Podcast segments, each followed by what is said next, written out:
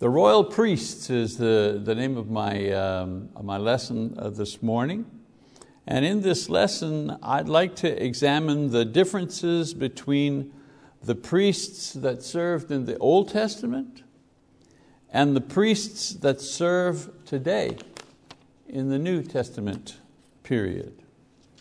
So open your Bibles to Exodus chapter 28, and I'll be reading from that passage in a moment. Um, if we're going to look at the Old Testament, we're going to begin in the Old Testament. Aaron, Moses' brother, and Aaron's sons were chosen by God to serve as priests in the offering of the sacrifices to God on behalf of the people in the, uh, in the Old Testament. Aaron uh, was to serve as chief or high priest, and his sons Nadab, Abihu, Eleazar, and Ithamar were to assist him in these uh, priestly duties. This would mean that Aaron primarily would be in the tabernacle and consequently in the actual presence of God on a daily basis uh, in the pursuit of offering sacrifices of praise and thanksgiving, sacrifices of repentance and peace from the people to Almighty God, who was literally and not just figuratively in that place before Aaron. And so, in order to prepare and protect Aaron for this high and dangerous calling, dangerous because no sinful human could be in the presence of God and live.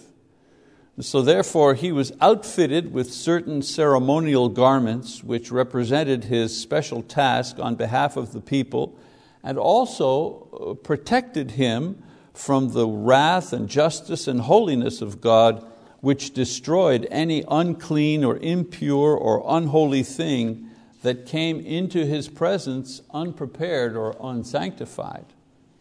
And so we read in Exodus uh, chapter 28, beginning in verse 1, it says, Then bring forward to yourself your brother Aaron and his sons with him from among the sons of Israel to serve as priest to me Aaron, Nadab, and Abihu, Eleazar, and Ithamar, Aaron's sons.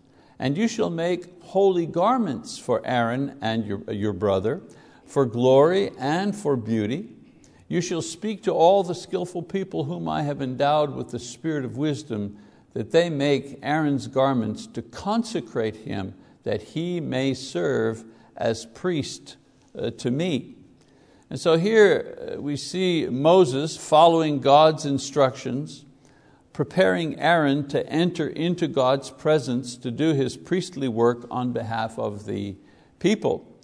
I want you to note that the sacrifices of the animals and the elaborate preparation in dress and demeanor did not transform Aaron into a holy person. Uh, in other words, a person without sin or imperfection in God's eyes. No, the sacrifice of the animals for his own sins and then for the people's sins merely acknowledged to God that sin was present and awaiting a final solution which we know would be Christ's offering of Himself as a perfect sacrifice once and for all. In the meantime, Aaron and all the priests that followed him would offer a sacrifice every morning and every night until the Lamb of God would come and be offered once for all men and for all time.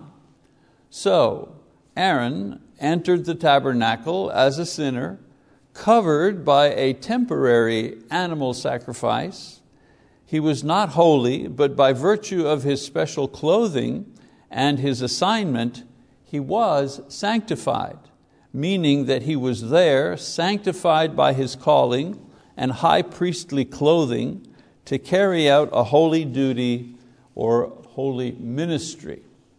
So that we don't lose the focus of this lesson, I want us to recognize how difficult it was for someone to come into God's presence at this time before Christ and His sacrifice on our behalf on the cross. So in the Old Testament period, in order to come before God, Aaron had to be chosen, first of all, by God. He had to have a ritual bathing every time he removed or put on the priestly garments, and there was only one set of these. He had to marry a virgin from his own tribe of Levi.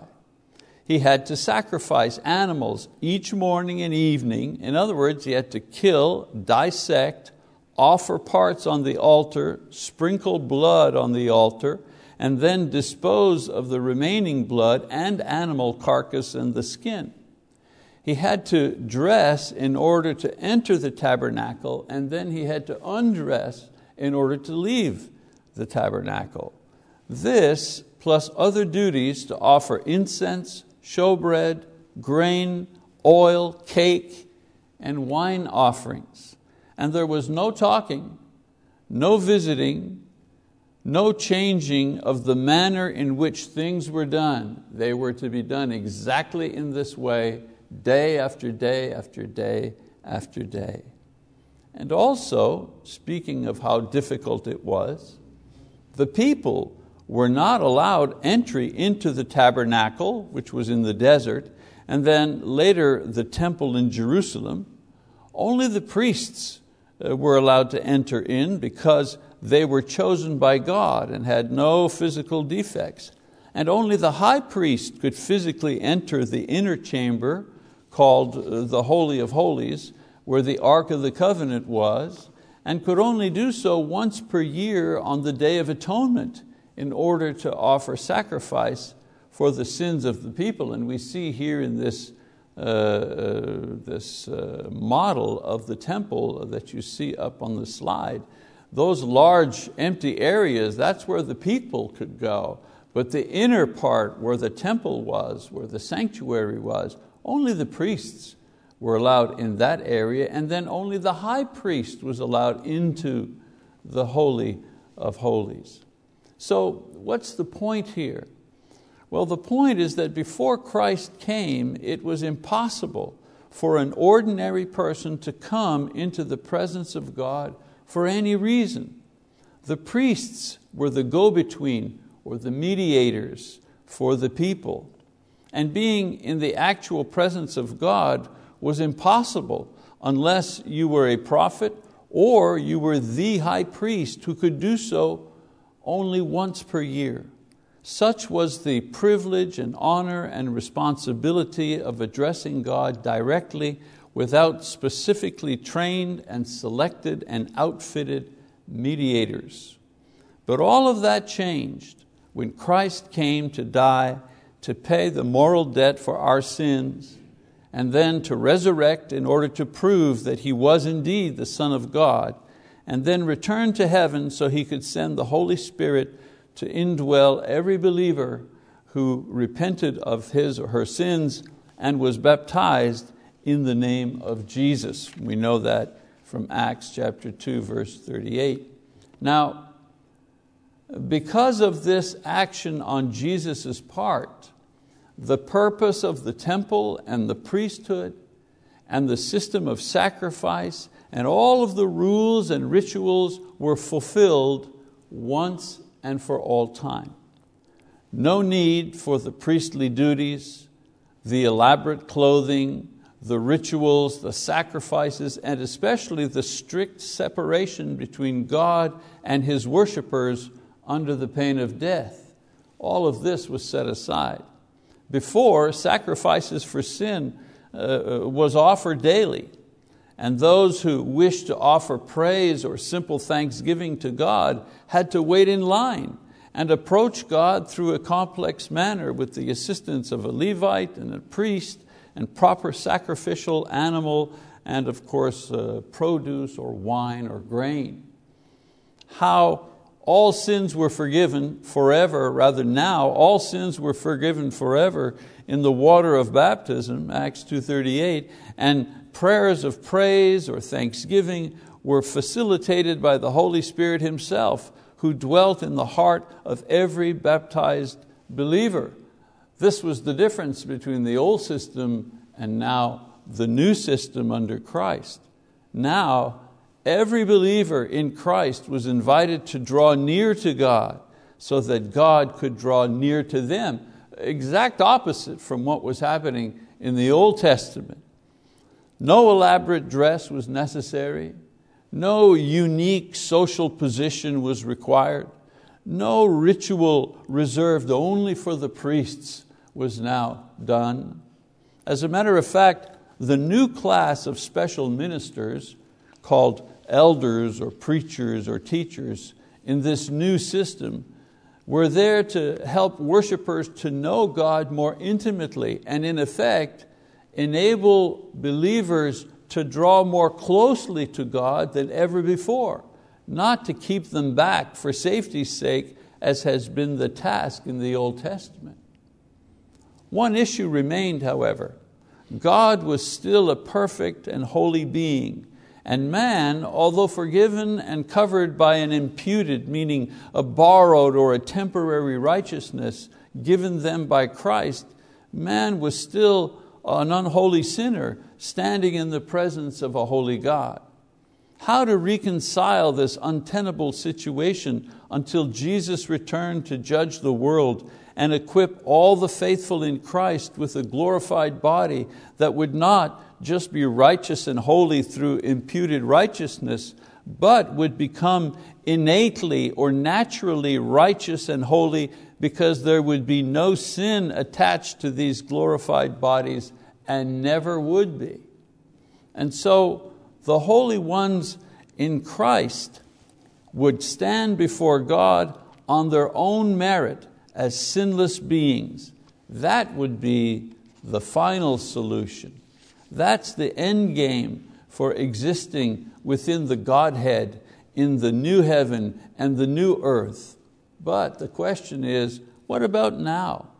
How has God managed to draw us near without the intermediary of the priesthood so that we would not be destroyed because He is God and we are at best forgiven and temporarily covered sinners? How does He solve that problem? Well, the short answer is that He has made all of us priests.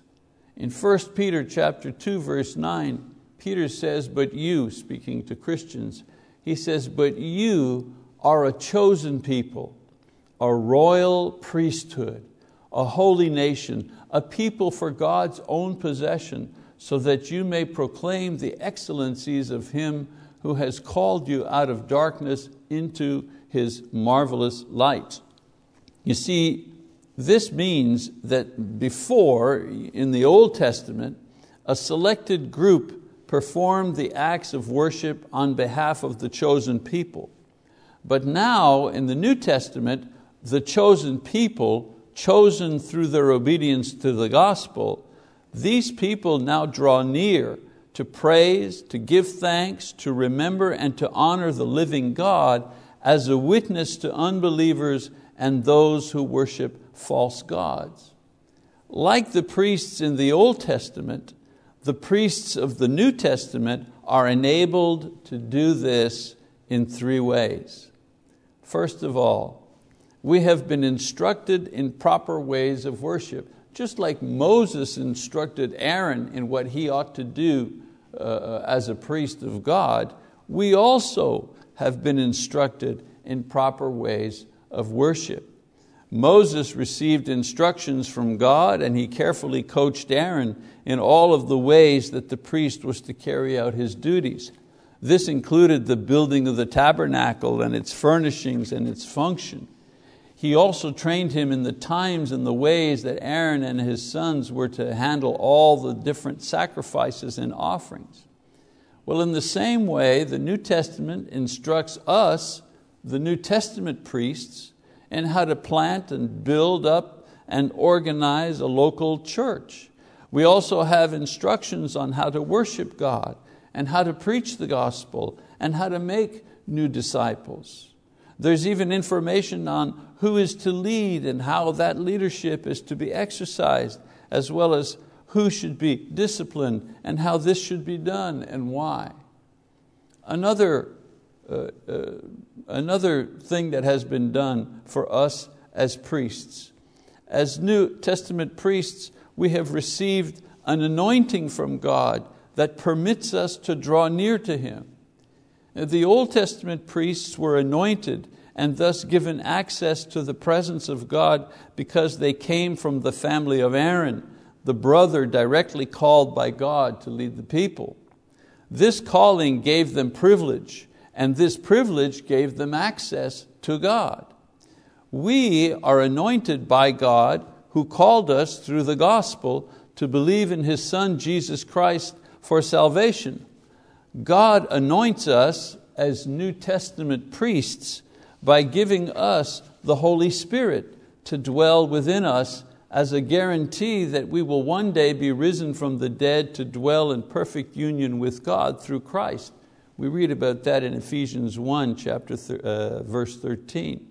Through the Spirit, we have access to the presence of God to offer our worship and make our requests known to Him. Our faith in Christ brings us the Spirit, and the Spirit brings us to the Father. A third thing the Old Testament priests were sanctified in their work by the special coverings made specifically for their ministries you knew that they were the priests by what they wore. They had the breastpiece with the precious stones. They had the ephod and the multicolored tunic, the shoulder pieces and the turban with the golden plate that read, Holy to the Lord, all of it in gold and in the finest linen.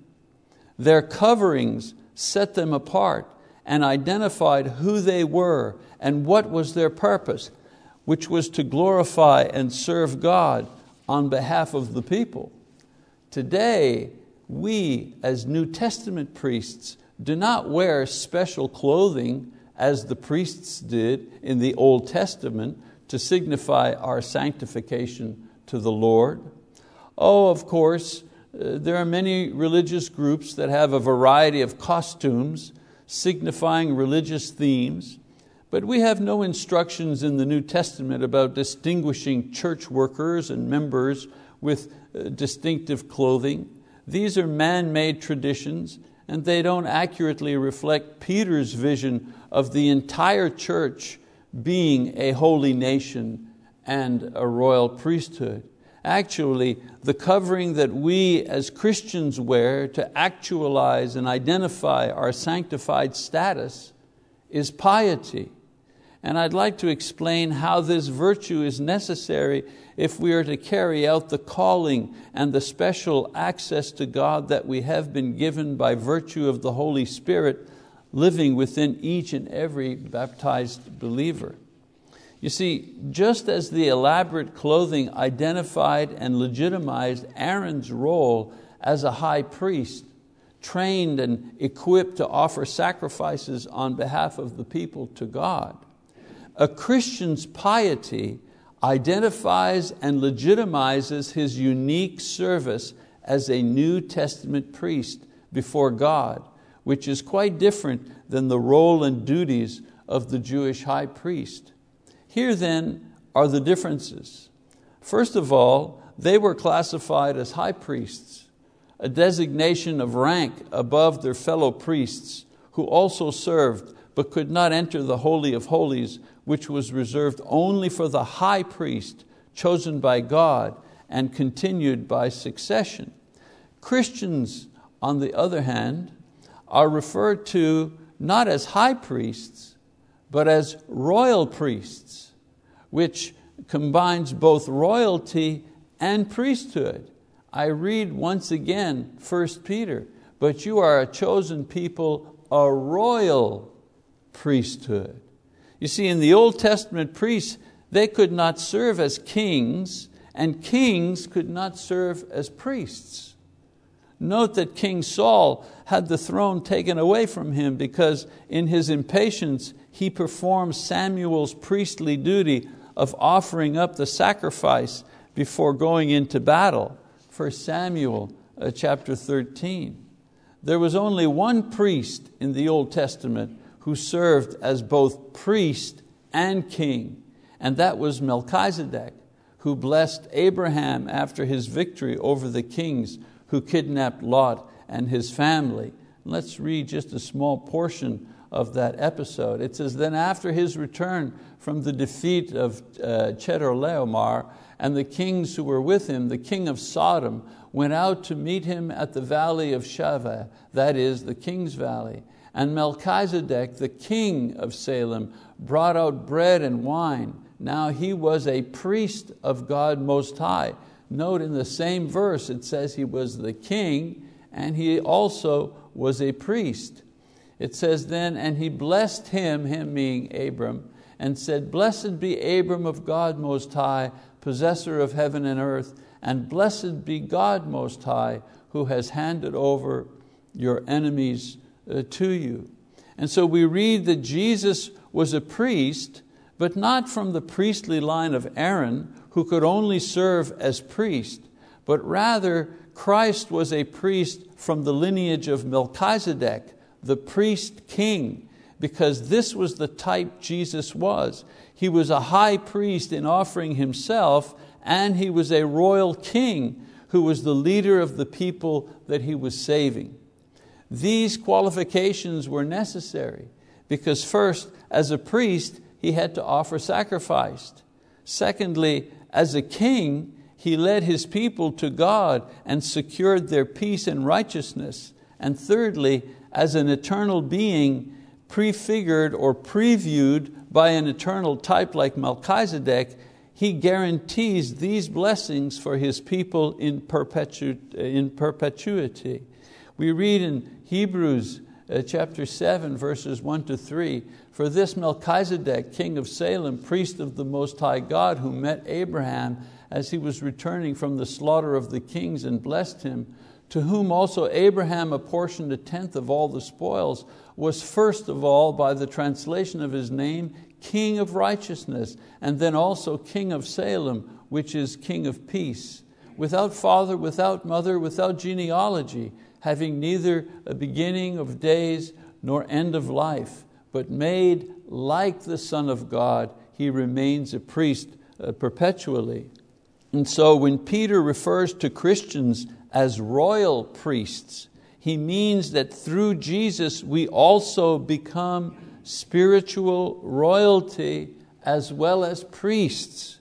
Royalty in the sense that we are sons and daughters of the King, which makes us princes and princesses, part of the royal household of God with its blessings and its privileges uh, which are full access to God in prayer and full access to the blood of Christ for ongoing forgiveness and full access to the Spirit for spiritual wisdom and power to overcome sin and full access to God's promise of resurrection and eternal life.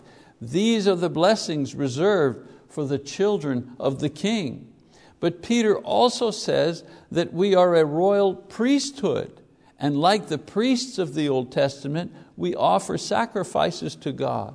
However, unlike the Aaronic priesthood, who offered both sacrifices for the sins of the people as well as sacrifices that represented peace and thanksgiving and joy, we only offer one type of sacrifice. And it's not sacrifice for sins, since Jesus, our high priest, has offered himself a sacrifice for all sin for all time. So there's no longer any need for that type of sacrifice.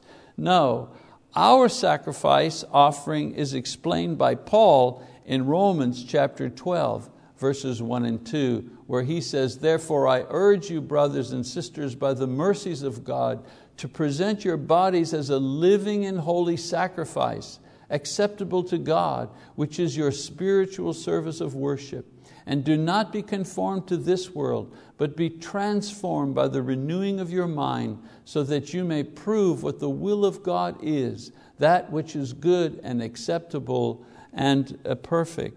Note the major differences between our New Testament priesthood and that of Old Testament priests that served the temple. First of all, the nature of the sacrifice that we offer. Old Testament priests offered dead animals along with grain and oil and wine and produce, strictly controlled as to the time and quantity. However, Christians offer the content of their own lives on a daily basis as a continual spiritual service of worship to God. They don't represent anyone but themselves. However, unlike the Old Testament priests who represented the many, each Christian is a source of love and adoration offered to God.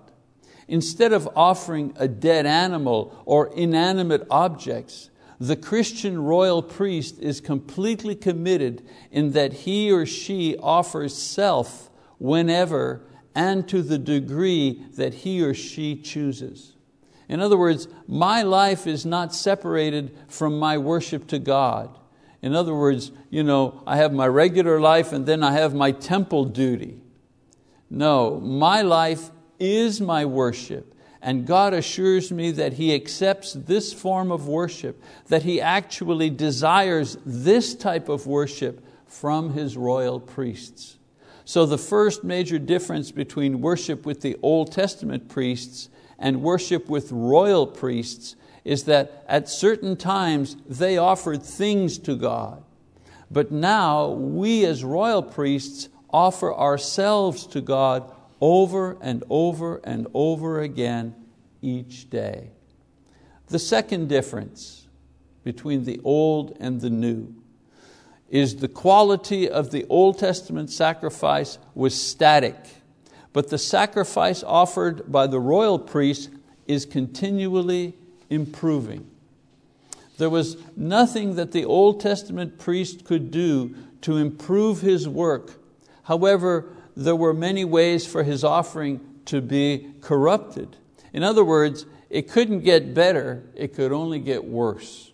The prophet Malachi mentions this type of deterioration in Malachi uh, chapter 1 verse 6. He says, a son honors his father and a servant his master, then if I am a father, where is my honor?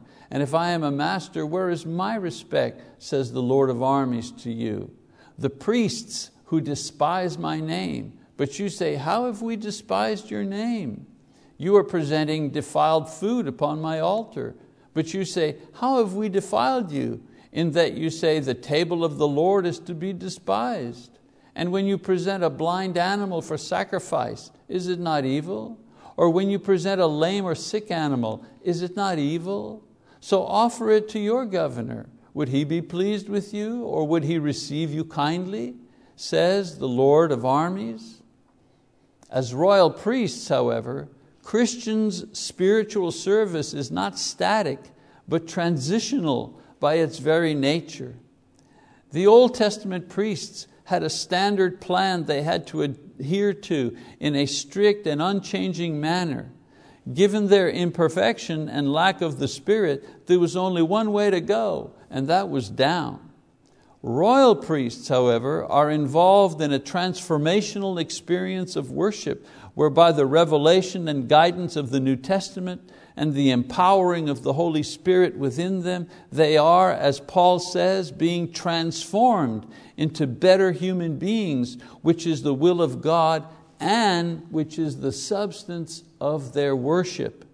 Instead of dead animals and rituals that only pointed to things to come or things in heaven, today's royal priests offer the living sacrifices of lives changed for the better as praise to a living Lord in real time, and they are on duty 24 7.